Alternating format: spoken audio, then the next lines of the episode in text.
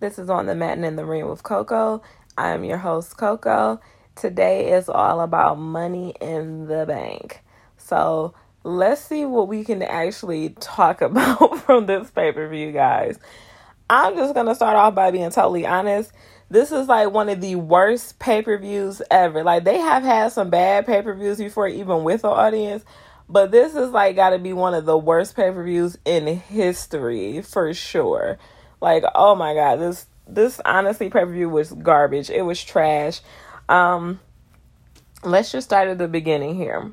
So, due to the COVID 19, again, there's no audience, but the pay per view was pre recorded.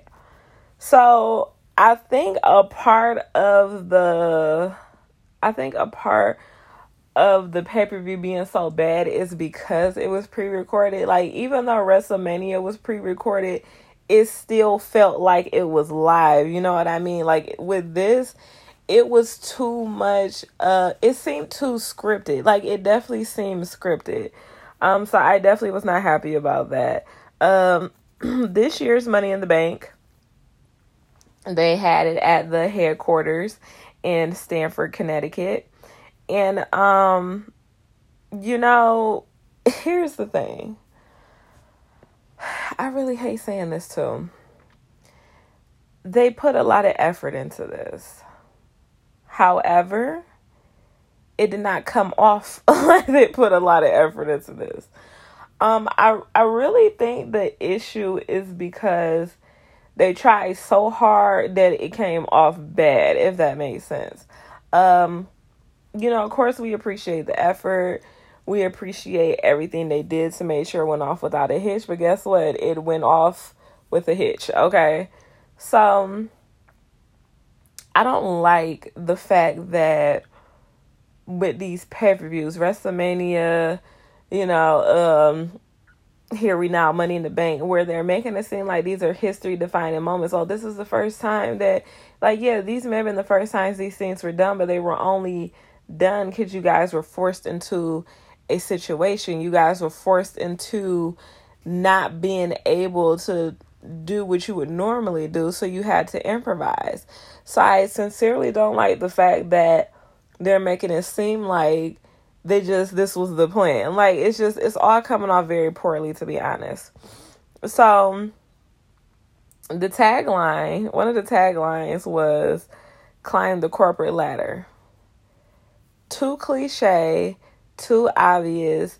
A freaking third grader would have came up with that. So whoever came up with that during the marketing meeting, they shouldn't have got a bonus because any idiot could have figured that out themselves. The other tagline was the risk is worth the reward. Again, at this point, a kindergartner could have came up with that crap. So it's a no for me. so let's start with the pre-show here. Jeff Hardy versus Cesaro of course, Jeff Hardy, you know, won. He came out triumphant. Here's my problem with this, though.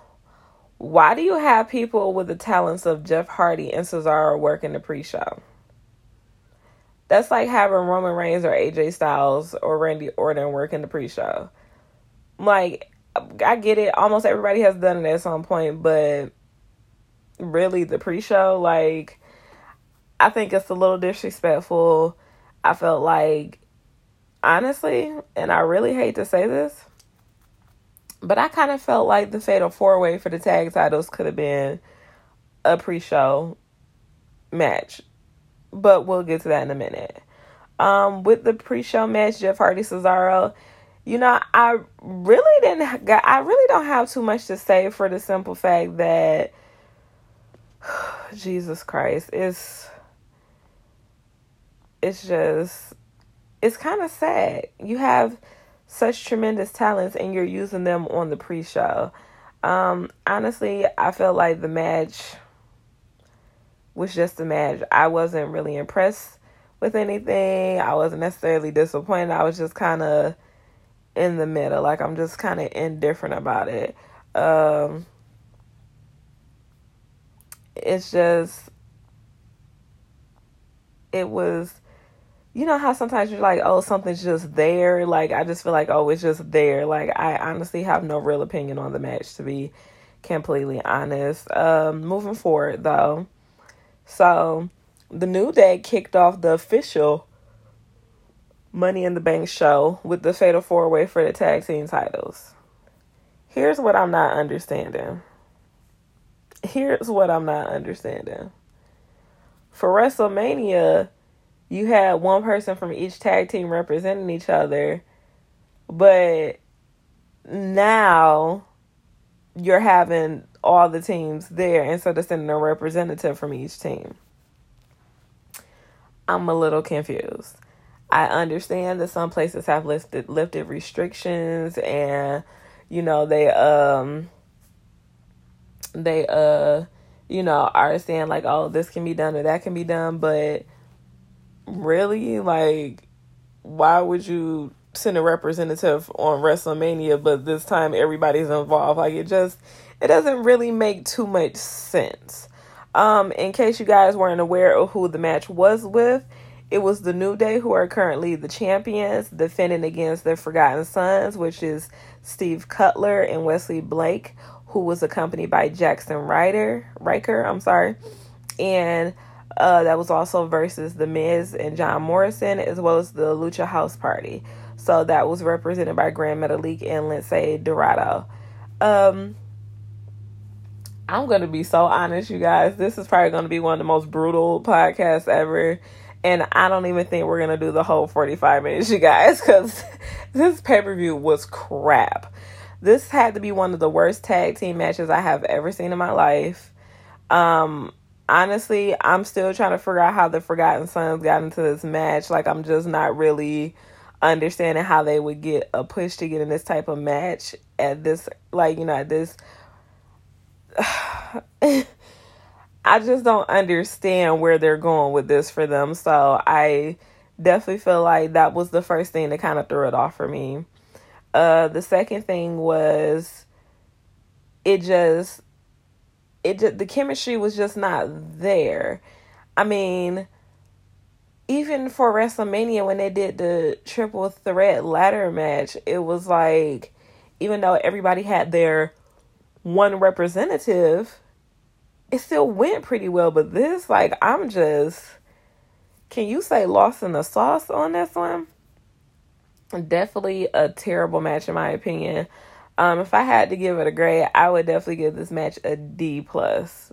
Definitely be a straight D plus. Uh, it just didn't seem well orchestrated. Like everything just came off awkward, and it just it didn't flow. It just didn't flow. It didn't feel organic, you know. So definitely a D plus for the the Fatal Four Way for the tag team champions, uh, championship match. Okay, so here's the one I I've been dying to talk about for some reason.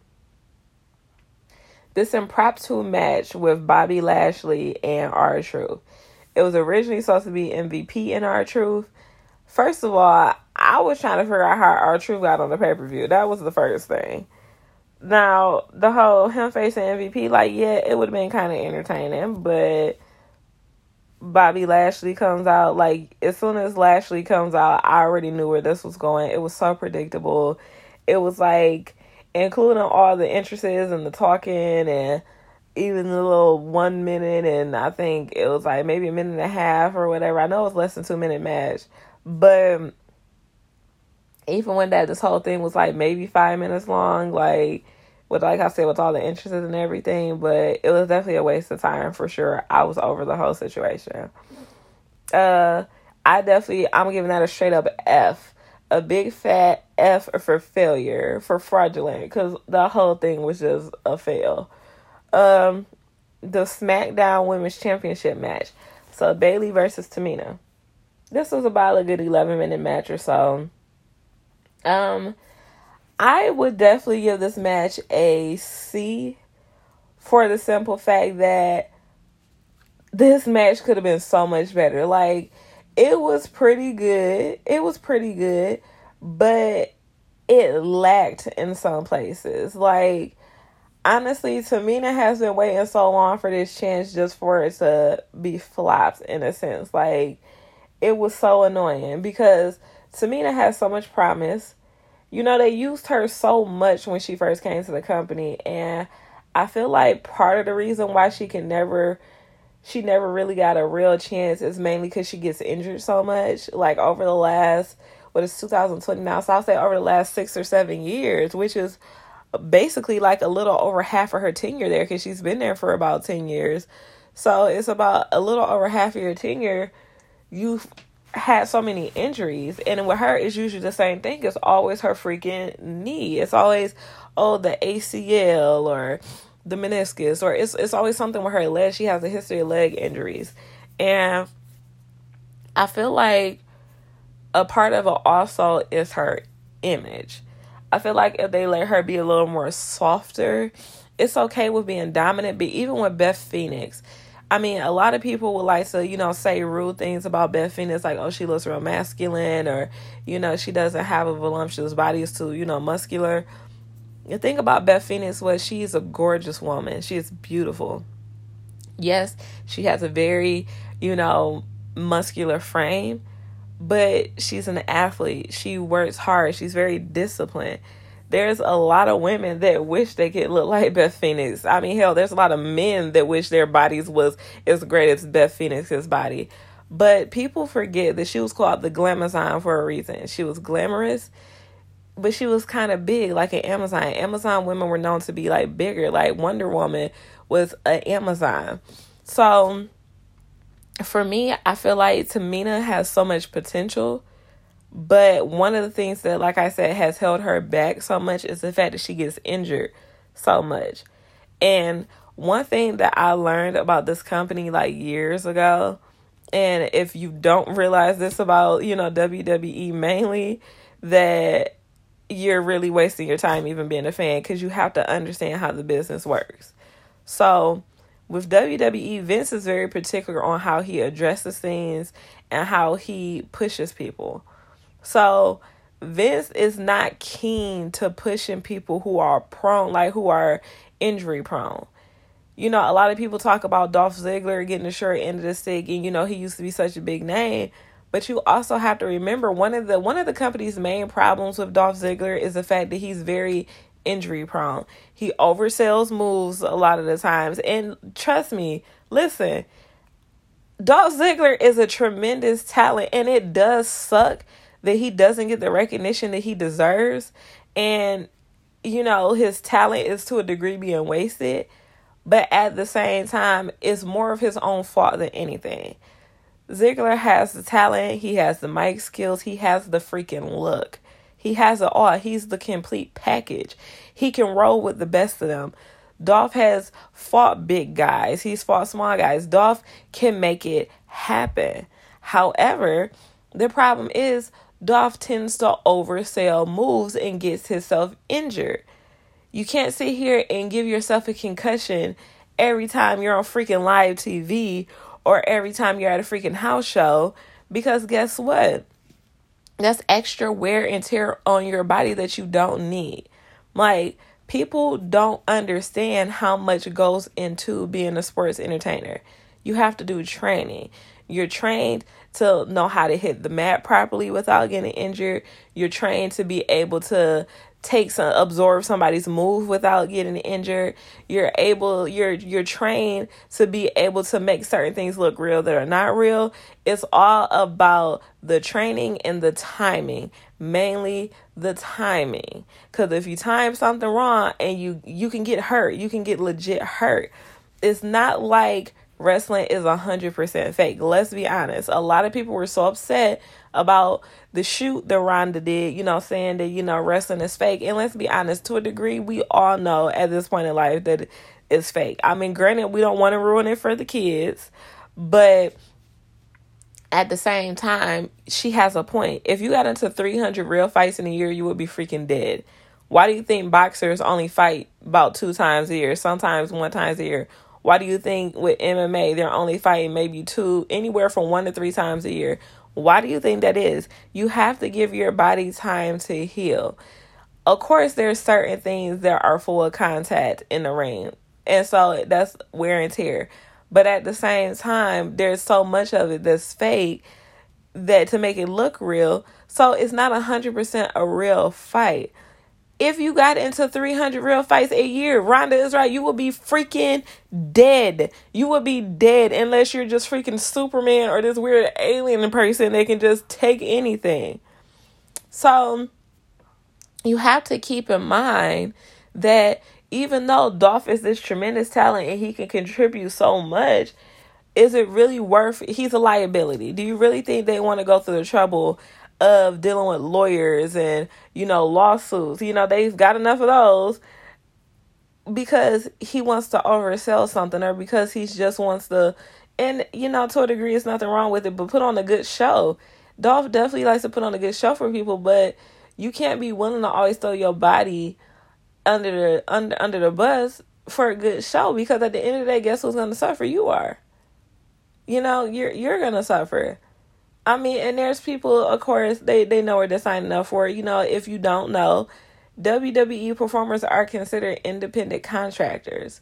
So the whole thing is like, yeah, you may have a contract, and there's like these health guards put in place, but at the same time, there's certain things they can, you know, they can sue about. You have to be very careful about how you go about things and if they let somebody go out there who's fully concussed or somebody they know is not medically clear, guess what? That's a lawsuit waiting to freaking happen. Why do you think Vince was so mad at the whole situation with Alicia Fox when they let her go out there drunk? Because somebody could have really got hurt. If not herself, then the person she was working with, period. So with with Dolph, he's a prime example of somebody who has the talent, has like has the full capability, but gets the short end of the stick. You know, he he gets the short end of the stick. So I feel like in a way Tamina is like the she's like the female Dolph Ziggler to a degree. Like she doesn't oversell any well, let me not say she doesn't. Sometimes I'll see her oversell certain stuff and I'm just like, okay, that just doesn't even look natural. But at the same time, Tamina is very talented. She's proven herself on more than one occasion that she can be a force to reckon with. She can put on a good match. But if they use her properly, I feel like it would be more rewarding. But also, again, if she didn't get injured as much, because every time she's injured, she's always gone for like almost a year. She's always going anywhere from seven to, you know, 10 months. She's always going for like almost a year. So when you spend most of your time on the shelf, you can't really expect to have much of a career. As bad as it sounds. You you can't expect to have much of a career when you spend most of your time on the shelf. You can't really to a degree expect those opportunities when you're injured. And it's like even when the most even the times the good stretches of time where she's not injured, she's not being used properly. And that does suck. But at the same time, like can can you really blame them for how they feel? You know again they have to protect you know their company. They have to protect the athletes. Like it's it's a lot that goes into that. But i definitely feel like tamina should get another shot. I feel like her getting a push is what she needs is what the company needs you know some fresh perspective. So um, i definitely hope that they can keep a good storyline going with tamina and hopefully see if she can you know come up on something. That'd be nice to see um, with Bayley, um, I feel I still feel like Bayley's not getting the respect she deserves. Don't get me wrong, I'm a huge Becky Lynch fan. I've been rooting for Becky since NXT. Like, I love Becky. I'm a huge fan of the Four Horsewomen. I've always been more keen to Sasha because I feel like Sasha was always people always said she was good, but they never really, I feel like to a degree, they never really meant it. Like, Sasha is one of the greatest, and she's not used properly anymore, and that's very annoying. Um, but Bayley, Bayley does not get the recognition she deserves. Like Bayley has been holding it down on SmackDown for a very long time now. She is the longest reigning SmackDown Women's Champion, and nobody's even blinked an eye to that and I, I think that's wrong but i mean if she continues doing what she's doing then i mean no matter what we say history is always going to be like Bayley did that so regardless of what people say Bayley is going to go down is one of the greatest, to be honest. Um, the next match. Braun Strowman, who is currently the Universal Champion, versus Bray Wyatt. Not the Fiend, but just Bray Wyatt. Um, to be honest, I was very annoyed about this whole situation. I was annoyed that Braun won because Roman Reigns had to drop out. And I was very annoyed that the fact that Braun won, now Bray is back in line. Like, I'm not really understanding what's going on here. Like, this is just starting to get out of hand. Like, I'm pretty much over it. Now, the thing that I don't like is the fact that, you know, you know, Triple H and Stephanie Vince came out like over a year ago and oh, it's no more um automatic rematches and this and that. But why does it seem like that only applies to the women? Because it seems like lately the women have been following the rules like, okay, you lose, you got to get to the back of the line. But with the men lately, it's just like, okay, yeah, you lost. Okay, well, yeah, you get your rematch. Like, how is it that Bray just lost the title to Goldberg and then yeah, like basically Bray is right back in line. Like I just don't see how that makes sense. So I'm a little annoyed with that. I don't even really want to talk about the match. The match, in all honesty, was trash. Um, it's like they tried to make it entertaining. The only thing that I will honestly say that my opinion was good about it was the whole Bray tricking him into thinking he was, as he say, as Bray says, coming home. Uh, really, other than that, it was like 11 minutes of my life I can't get back. Um, mm-hmm. Drew McIntyre, who is currently the WWE champion, versus the challenger Seth Rollins, the Monday Night Messiah, as they are calling him right now. You know, honestly, I would say this had to be the best match of the night.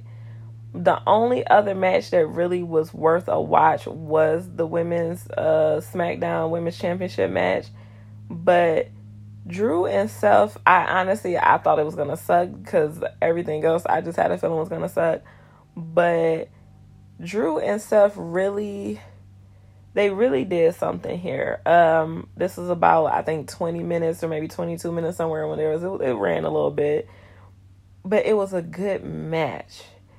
It was good ring work. The chemistry was there. You could, you know, the tension was there.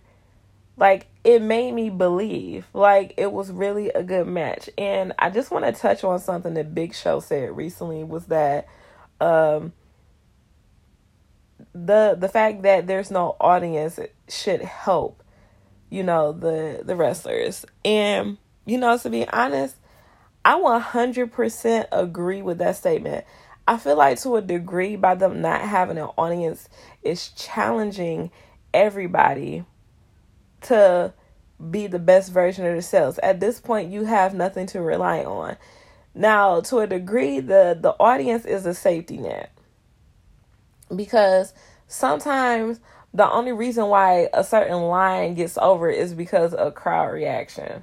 Because there's, I mean, let's be honest you know, you got a script. You're supposed to go out there and say these things. I mean, some people honestly don't really get scripts, and even if they do, they're allowed to improvise. Like everybody knows that Miz is one of the people that they allow him to really, you know, do most of his own stuff. They don't really require him much to read a script. Like with him, it's pretty much they let him just say what he wants. And I mean, I'm not necessarily a Miz fan, but one thing I will say about Miz, he's has some of the best mic skills in the company. As far as mic skills, he is one of the greatest to ever do it when it comes to getting on that mic. Cause Miz will make something totally freaking believable. You will think he hates this person.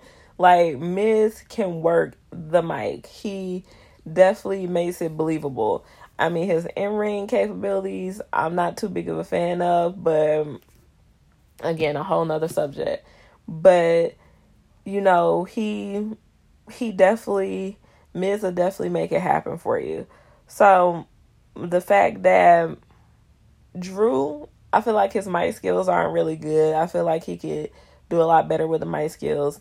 Seth, honestly, Seth, it's a hit or miss for me with Seth because a lot of the times he'll have really good mic skills, and then some depending on the storyline sometimes i'm just like wow that's you know all you gotta say like stuff but it's like you have certain people in this business that they don't require the audience there for something to go off good. And i feel like in my opinion by the audience being a safety net i feel like it's going to push a lot more of the roster male and female both to dig down a little deeper, to come up with something fresh, you know, to come up with something, you know, a little outside the box to, you know, just overall be better in some type of aspect, whether it's their mic skills or their in ring capabilities or a little bit of both. You just never know. But it's going to force you to put on a better show because you have to make up for something. When you have to make up for something, something else enhances. Um, and for some people who don't necessarily know what I mean, it's it's almost like your senses. For people who are blind, their other senses take over. You know, they're they're heightened. You know, usually for blind people, you know, they say that nine times out of ten is going to be their their their sense of smell that increases. For some, their sense of hearing increases. For some, it's both. But certain senses increase and so because you're making for something you're that you're lacking and i feel like it's the same thing because they're lacking an audience and because the audience feeds a lot of the storylines in a sense. Like the crowd reaction is everything. Like a lot of times it could be for example drew mcintyre. He could have been the villain last week and everybody hated him. But you know let's say he comes out, says something, crowd goes nuts, and people looking on TV like, oh, okay, like, you know what, well, maybe we like Drew now. You know, it's the crowd plays a huge part in how this business goes. And I think a lot of people fail to realize that. So, again, I definitely agree with the big show saying that, you know, this is going to make a lot of them better. Um, but back to Drew McIntyre and Seth Rollins, this was definitely the match of the night, in my opinion. They put so much into this. It was organic, it was believable. And even with me saying all of that, I'm gonna give this match an A minus for the simple fact that there was a few awkward spots, but just like leading up to it, like you know the confrontations and everything leading up to it was like a little odd, a little awkward. But overall, overall though, oh man, this was this was definitely one of the matches. The moment of the match for me was after the fact when Drew won and him and Rollins were able to shake hands. Mad respect. That was good sportsmanship um, on both of their behalves, you know, because Seth could have just said, nah, you know, but I, I definitely respect the fact they were able to shake on it because that was definitely a good match. I would love to see them go head to head to head again. Probably not for the title unless Rollins can, you know, earn earn another title shot because it's not like he really earned it. He kind of pretty much came out just declared that he wanted to, you know, fight for the title. So I felt like if he earned a shot this time and Drew is still champion, I definitely feel like that would be good. I really hope that they don't let Brock just come walking back into the picture, just doing what the hell he wants to do, because I really think that's the main problem with the company now. Why so many people don't really want to be bothered with WWE anymore because you know, like a few years ago when Roman came out and you know he made comments about you know he doesn't respect Brock Lesnar and you know he feels like Vince is scared of him and you know Brock doesn't actually work and you know Vince you know pretty much said well Brock's earned certain privileges what has Brock earned? Like, Brock hasn't earned anything. First time he was with the company back in 2002, around the time The Rock was first leaving, he was there for like, what, a year? Maybe a year and a half. I think it was only a year, but it was possibly a year and a half. And he left. He was gone for like, what, seven, eight years. And he came back and he was there for what, a few months, you know, and then left again and then came back. So it's like, what have you really earned? You know, like, yeah, his name puts butts in seats and, you know, makes people want to watch, but he really hasn't earned anything. So I feel like Vince just needs to stop being fake when it comes to certain stuff and just be honest because, no offense, like, history has proven that nobody is going to sit there and go through the trouble of saying something they're not supposed to say if it's not true. CM Punk did a whole pipe bomb if you guys remember that, everybody remembers the infamous CM Punk pipe bomb when he sat down on the stage and pretty much just went in. It's like nobody's gonna sit there and risk, you know, retribution like that if it's not true. And we've seen the behind the scenes footages. Like we I've seen where I think that was SummerSlam, if I'm not mistaken, where a couple years ago when uh Brock like walks in the back after the match and he threw like as he's walking by Vince like he threw the title at him like across the gorilla basically and just Vince didn't even basically almost didn't see it coming like Brock threw it so fast and like like literally hit Vince in the freaking face with it. It's like Brock is so disrespectful and I really think that Vince is scared of him, but that's just my opinion. So I really feel like uh Brock shouldn't be able to just walk back into the picture like that. Um I definitely feel like Drew is well deserving. He's put in a lot of work um, this time around his tenure with WWE. I feel like they made him a joke the first time with that whole 3MB thing, but this time around I feel like he's being done right. Uh, and I I hope that if he continues up the good work, he can continue to get chances. Uh, now let's get to the the real debacle of the evening. The Money in the Bank ladder matches the female and male. This is the first time in history that Money in the Bank was the Money in the Bank ladder matches were held at the corporate location as well as being on a rooftop. And that they were going simultaneously at the same time. My issue with it is the fact that everything just came off super fake, super rehearsed. Um, again, I sincerely wish that it had been a lot better. Uh, as far as the female match, I really, I really think that this by far had to be one of the worst Money in the Bank matches ever, male and female both. Uh, you know, for the female side, you had Asuka, Carmella, Dana Brooke, Lacey Evans, Nia Jax, and Shayna Baszler the fact that the men and women kept running into each other throughout the building and then at one point everything broke down and you got the women fighting the men and you know Shayna you know had you know Rey Mysterio like you know in the you know in the clutch about to put him to sleep in the submission everything it's just just a situation so um Asuka won the match I definitely feel like it was well deserved, especially how they've done Asuka these past couple years. I don't like the fact that she lost to Charlotte at WrestleMania a couple years ago because I felt like that was a, I felt like that was like a, one of the pre-scheduled matches. Like Asuka knew she was gonna lose because no offense, and I'm not trying to take anything away from Charlotte. She she's very talented, but in my mind, there's no way that Charlotte can be Asuka. Honestly, um, Asuka has been they've been slowly but surely trying to give her that push. Like I didn't like the fact that when she did get the women's title, like how she got it, you know, and they kind of made a mockery of her run. Like you know, it's kind of short lived. And again, of course, Charlotte beat her. It was just real janky. I didn't like it. Um, so I definitely feel like Asuka winning was definitely the the right outcome in this situation. I wish Sasha had been in the match but you know, whatever. I feel like they're doing Sasha real ball right now, and I'm not happy with it, which is one of the main reasons why I haven't been watching, you know, the weekly shows. It's just that uh, too much is going on for me, and especially on SmackDown, a lot of stuff just is not right in my opinion. For the men's ladder match, it was AJ Styles, Aleister Black, Otis, Daniel Bryan, uh, Baron Corbin, and Rey Mysterio. I was okay with the setup. The only honestly issue I had with it was the fact that Baron Corbin was in this match.